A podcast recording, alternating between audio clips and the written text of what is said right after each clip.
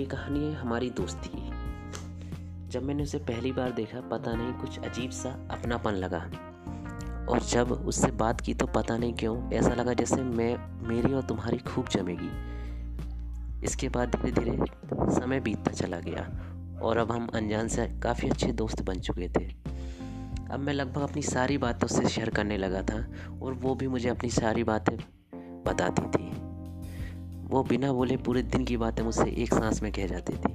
पता नहीं क्या अजीब सा रिश्ता था हमारी बातों का, जो हम एक दूसरे के कोई बातें छुपा नहीं पाते थे।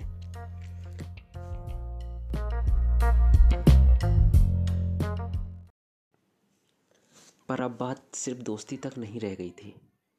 वो दोस्त से बढ़ के थी। मैं शब्दों में नहीं बयां कर सकता, पर जब वो साथ होती, किसी चीज़ की कमी नहीं लगती थी। उसके आने से सब कुछ बदल सा गया था।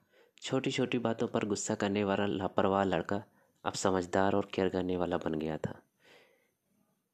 मेरे सोचने का नज़रिया ही बदल गया। और क्या ही कहूँ, अब उसके बारे में एक नादान सी लड़की थी वो।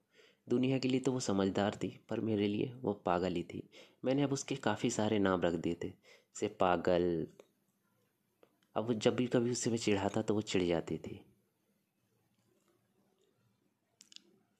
अब जब कभी त्योहारों पर वो अपने घर चली जाती थी तो मैं उसे अकेलापन महसूस करने लग जाता था। उसके बिना रहने की आदत नहीं थी ना। आदत सी पड़ चुकी थी अब उसकी। कुछ अच्छा भी नहीं लगता था, क्योंकि मैं उसके बिना कभी कहीं घूमने भी नहीं जाता था। क्योंकि वो हमेशा साथ रहती थी। पर जब तक वो साथ आ नहीं जाती तो मैं उसका वेट करता रहता था। जब कभी याद आती तो उसकी फ़ोटो देख लेता।